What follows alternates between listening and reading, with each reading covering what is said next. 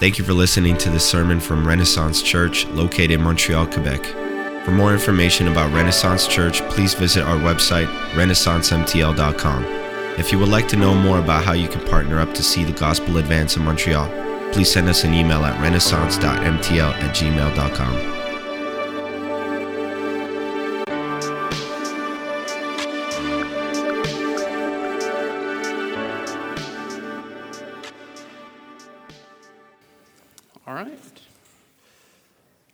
morning. Uh, it's nice to see everyone here today. Uh, my name is David. I'm an elder here at Renaissance, and if I don't know you, I'd love to get to know you. I think I know everyone here today. Uh, today, we're continuing our Advent sermons, and we'll be in Matthew chapter 1. So if you have a Bible, I'd, I'd encourage you to open it to Matthew 1 18 to 25. There are Bibles, I believe, English and French there at the back. If you need one, take one, it's yours. Now, I know that for many of you and for myself, the story we're going to read today is well known. Um, I've heard it many, many times. We've seen it acted out in movies, TV shows, on stages. Yes, we've all heard it before. And I know for myself, I must confess, earlier this week I was struggling a bit thinking what new could be said about this. We've all heard it so many times.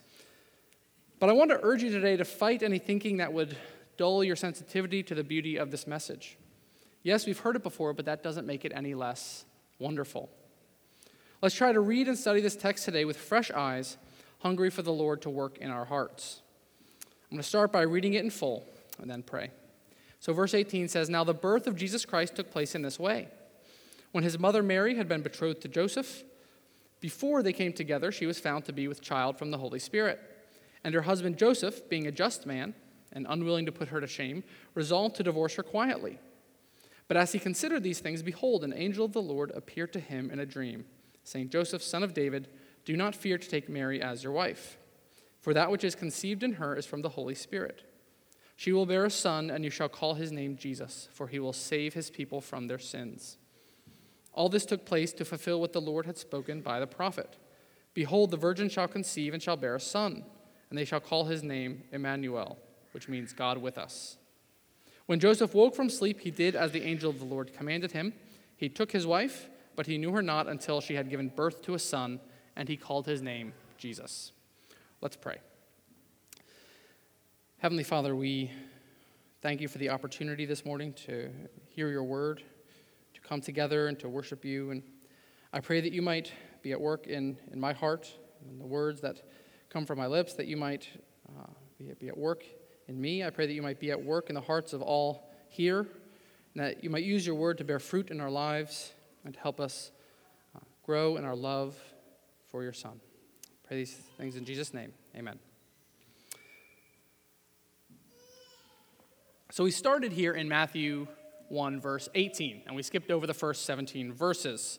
If you look back through those verses, you might have some inkling why. They are a genealogy we looked last week in Luke 1, and we'll be in Luke 2 next week because our theme, of course, through Advent is the birth of Christ. But I want to take just a second to look back at those first 17 verses because I think they give us some important information about the birth of Jesus. And for any of you waiting out there with bated breath, wondering what we're going to name our second son who's going to be born soon, you can find his name somewhere in that list. And it's not Zerubbabel. I'll give you that one for free. but this genealogy shows us that Christ is in the family line of Abraham and David. Verse 17 of the text specifically mentions Abraham and David because Jesus is in this line of promise. If you remember this summer, we went through the life of Abraham, and all the way back in Genesis 12, when God made the covenant with Abraham and told him, uh, He told him, through you, all the families of the earth shall be blessed. Later in 2 Samuel, God tells David that his house and his kingdom will be made sure forever. God tells David that his line will continue and will bring forth the Redeemer. We could go back and talk about Isaac and Jacob and Judah and all the promises made to them. We heard some about the, the stump from Jesse. The point is, Matthew, who's Jewish, was writing primarily to a Jewish audience, is emphasizing that Jesus is the Messiah who was promised in the Old Testament, the one who would come from Abraham in the line of David to bless the world. This was made clear in verses 1 through 17, and it will be expanded upon in our story today. So let's jump in and look at his birth. And as we look at this, I want to think of two questions. Two questions that I think the text answers for us. First, whose child is this? And secondly, what is the child going to do? So it says, Now the birth of Jesus Christ took place in this way. When his mother Mary had been betrothed to Joseph, before they came together, she was found to be with child through the Holy Spirit. And her husband Joseph, being a just man and unwilling to put her to shame, resolved to divorce her quietly. So we find Mary and Joseph, they are betrothed. Now, what does it mean to be betrothed in the first century? Well, from what I could gather, marriage in those days looked something like this. Once suitable partners were found, they were usually arranged by the parents, uh, the groom went to the bride's family and paid a bride price. Contracts were made, witnesses were there, and uh, at that point, the couple is betrothed. So there's been a legally binding agreement, and for them to eventually be married. They remain betrothed for somewhere between six months to a year.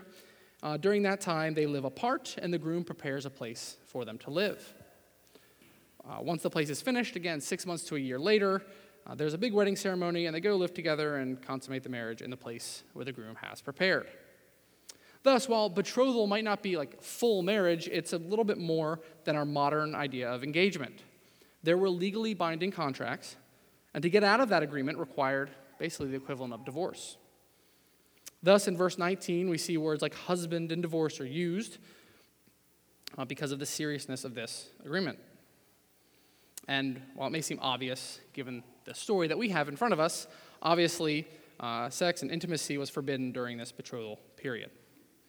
So, Mary and Joseph are betrothed, and like we saw from last week in Luke chapter 1, uh, Mary is visited by an angel and told that she would conceive. So, during this time, she's betrothed to Joseph, who is described as a just man who's unwilling to put her to shame. So, attentive readers would look at this situation and you see a pretty obvious problem at the beginning, right? Joseph, who's a good guy, realizes his wife to be is pregnant. What is a first century Jewish just man to do in this scenario? Well, many, context, many uh, translations call him righteous.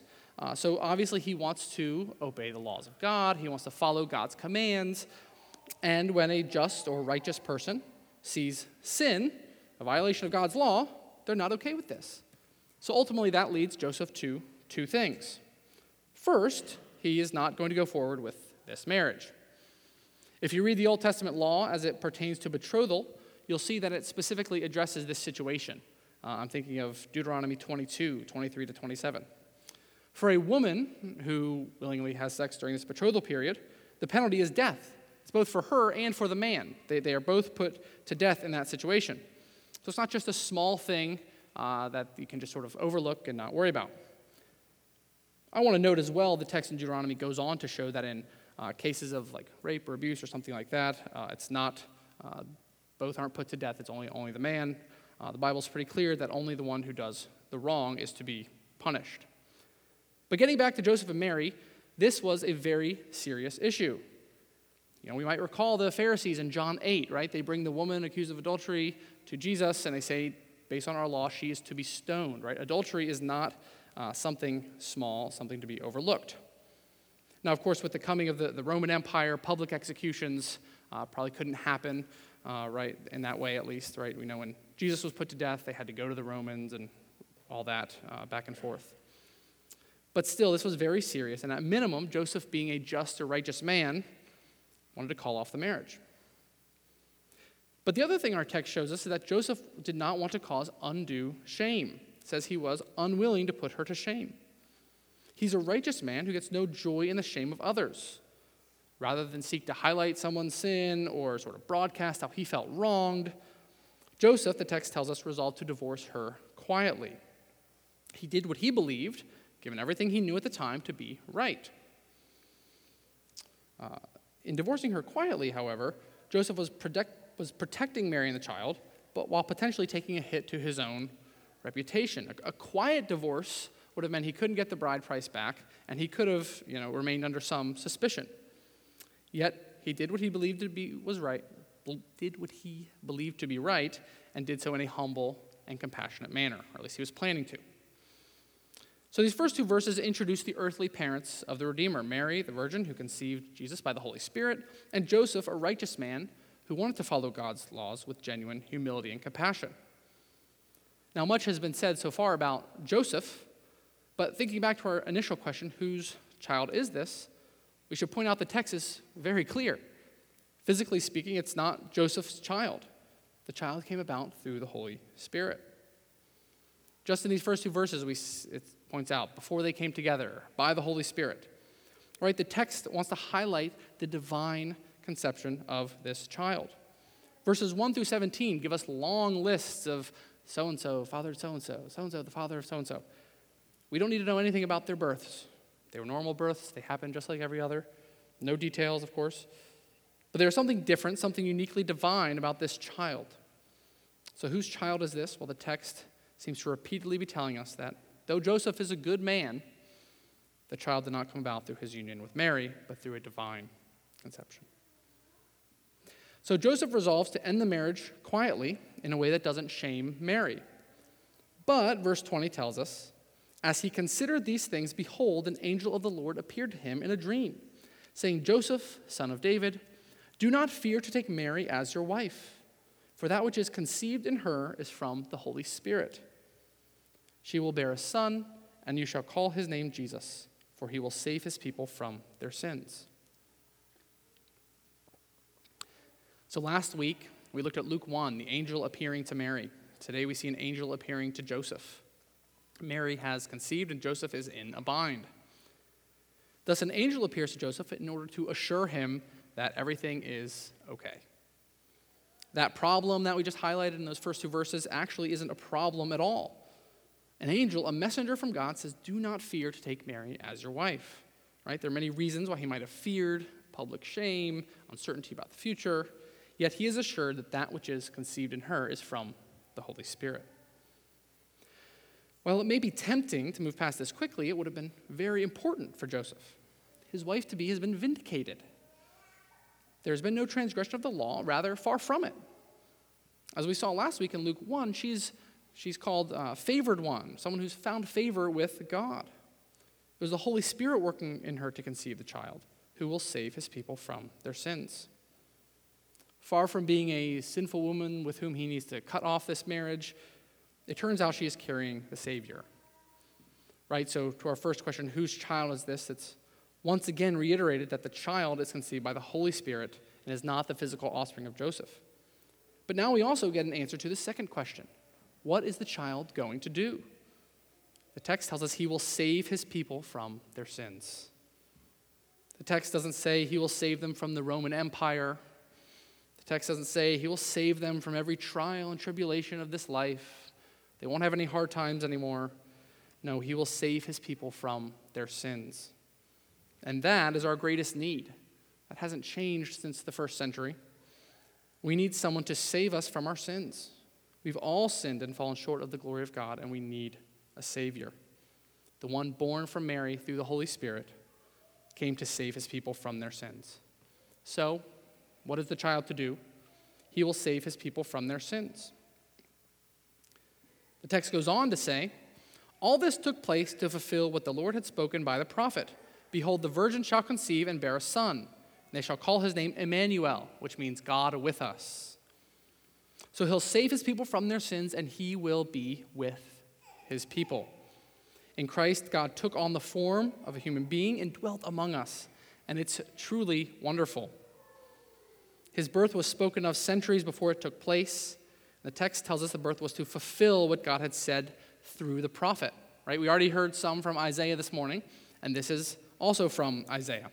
And I'd like to take just a second to look back at the original context of this prophecy, because it is such a beautiful reminder of God's faithfulness in this story. The text quoted here in Matthew chapter 1 is from Isaiah 7:14. In uh, Isaiah chapter 7, a guy named Ahaz is the king of Judah. You might see him here in the genealogy in uh, verse 9. Uh, he is the king of Judah. And if you recall, uh, in the Old Testament, after David and Solomon, the kingdom of Israel split into two. So it was the northern kingdom of Israel, southern kingdom of Judah, which had all of the descendants of David. Again, if we recall, God had promised that that line would continue, and from it would come the Redeemer. So, in the context of Isaiah 7, Ahaz is king and he has a threat to his kingdom. Uh, Israel and Syria, so the fellow Jews and Syria, are aligning against him. They want to overthrow him, overthrow his genealogical line, and put in a puppet king. Which, if you're following along, that would go against God's promise, right? If God's going to let these people overthrow Judah, get rid of the king, stop his line, that would be a problem. So Ahaz is worried, and he and Isaiah get together, and that's when Isaiah gives this prophecy. He says the virgin will conceive, the child will be called Emmanuel, and then he goes on to tell Ahaz that God will not let you to be destroyed, and that by the time this child is uh, just, a, just a kid, Israel and Syria, uh, their alliance will be destroyed. So, what happens? Well, I'm not going to go into all the details about this, um, but in the ensuing chapter, there's what we might call a partial or sort of preliminary fulfillment of the prophecy. What happens is uh, a child is born, a child to a woman who is likely a, virgin when the prophecy was given. A child is born, and God keeps his promise. Uh, Judah is not destroyed, and uh, it continues. The line of David is preserved, and the people cry out, God is with us, or Emmanuel. So much of what we see in the, in the original prophecy is, is covered, though not, not precisely, right? Not perfectly. So, in the big picture, what is God up to in Isaiah 7? When Isaiah originally uttered these words, did they have meaning to the people then? Well, they did. God was preserving the line of David. He was keeping his promise and continuing, against all odds, to pave the way for the Redeemer. Thus, we see here in Matthew 1, Matthew is showing his readers that just as God was faithful back then, he is faithful now. Just as God was fulfilling his promise, preserving the line of David, and watching over his people in the days of Ahaz, so he has now fully fulfilled his promise. He has preserved the line of David, and he is with his people. He sent his son, Emmanuel. The child born through the Virgin, who was conceived by the Holy Spirit, is God with us. Here we see this prophecy fulfilled in a much more real and tangible way than could have ever been imagined in Isaiah's day. The birth of Christ was prophesied hundreds of years before it happened, and it is wondrous. God keeps his promises. He doesn't leave his people, he comforts them, he provides for them, and he supplies all that they need. God is with us. He supplies their greatest need, again, to be saved from sin, and that need would be met by this child, Jesus. In the last two verses, the text says, When Joseph woke from sleep, he did as the angel of the Lord commanded him. He took his wife, but knew her not until she had given birth to a son and he called his name Jesus. Once again, Joseph knew her not, right? So there's no doubt that this child, uh, whose child this is. Joseph obeyed God, he took Mary, and he named the child Jesus. So let's think back to those initial questions about the text. Whose child is this? Well, it's God's, right? Not Joseph's. The text repeats in many places that this is not child of Joseph. It did not come about through union with Mary. Jesus was divinely conceived. As just a brief aside, in uh, verse 25, the word until indicates that once they were married, they did. Uh, they were intimate after that time, right? They did know one another eventually, so there's no basis for the Roman Catholic doctrine of the perpetual virginity of Mary, or there's nor is there really any biblical basis for the idea that Mary was without original sin. The text wants to make clear that what makes this child special is not Mary, not Joseph. The text wants to make special that it's the work of the Spirit. It goes out of its way to show us that this was no ordinary human, this was no ordinary birth. Therefore, again, there is no real basis for the Roman Catholic doctrines surrounding Mary. Nothing against Mary. Again, she's amazing and unbelievable, but still a human being. The text is, shows unmistakably that Christ's birth did not come about through the actions of Mary and Joseph, but was divine conception. And secondly, what is the child going to do? He will save his people from their sins. He will be Emmanuel, God with us. The child in Mary's womb had been promised from long ago. He was from the line of Abraham, from the line of David, he is found in the prophets, and he became a man for a beautiful task to save people from their sins. Today, as we go, let us dwell on Christ. In our text today, we've seen the faithfulness of our God, the fulfillment of his promise to his people. God sent a Savior, and it happened as he promised that it would. Today, if you haven't done so before, I encourage you to put your faith in Christ, to trust in him. As verse 21 says, he will save his people from their sins. So, how do we become his people? Well, first, we must recognize that we cannot save ourselves. A Savior was sent because no matter how hard we try, no matter how much good we think we do, we cannot wipe away our sin. We've been separated from God through sin, and on our own, we cannot be at peace with God. But again, He sent His Son, Jesus, to save. Jesus was born, He became a man, and He died a death He did not deserve, a death that you and I deserved. And through Him, you can be saved. I encourage you today to acknowledge your brokenness and put your faith in Jesus Christ.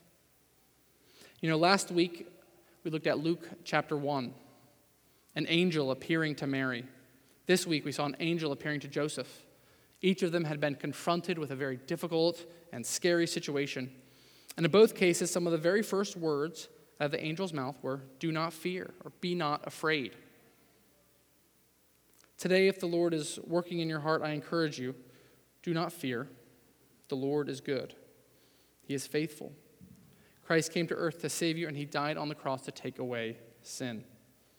When we come to God with humble, contrite hearts, recognizing that we cannot save ourselves, we need not fear. We can cast our burdens on Him. So I encourage you today to humble yourself before God and trust in Jesus. If you have questions about this, I or Dylan or Graham or most people in here would be happy to talk to you about that today. And, church, let us leave today not more excited about a winter holiday or time off work, time with family, eggnog, Hallmark movies, whatever it might be. But let us be those who spend this season meditating more and more on the glories of our Lord, captivated by his miraculous birth, by the faithfulness of our God, and by the majestic reality that he keeps his promises. Let us never forget the beautiful truth that He saves His people from their sins. Thank you for listening to the sermon from Renaissance Church. If you have any questions about the sermon or would like to know more, please feel free to contact us by email at renaissance.mtl at gmail.com or reach out to us on social media. It's our passion to love Jesus, love each other, and love our world.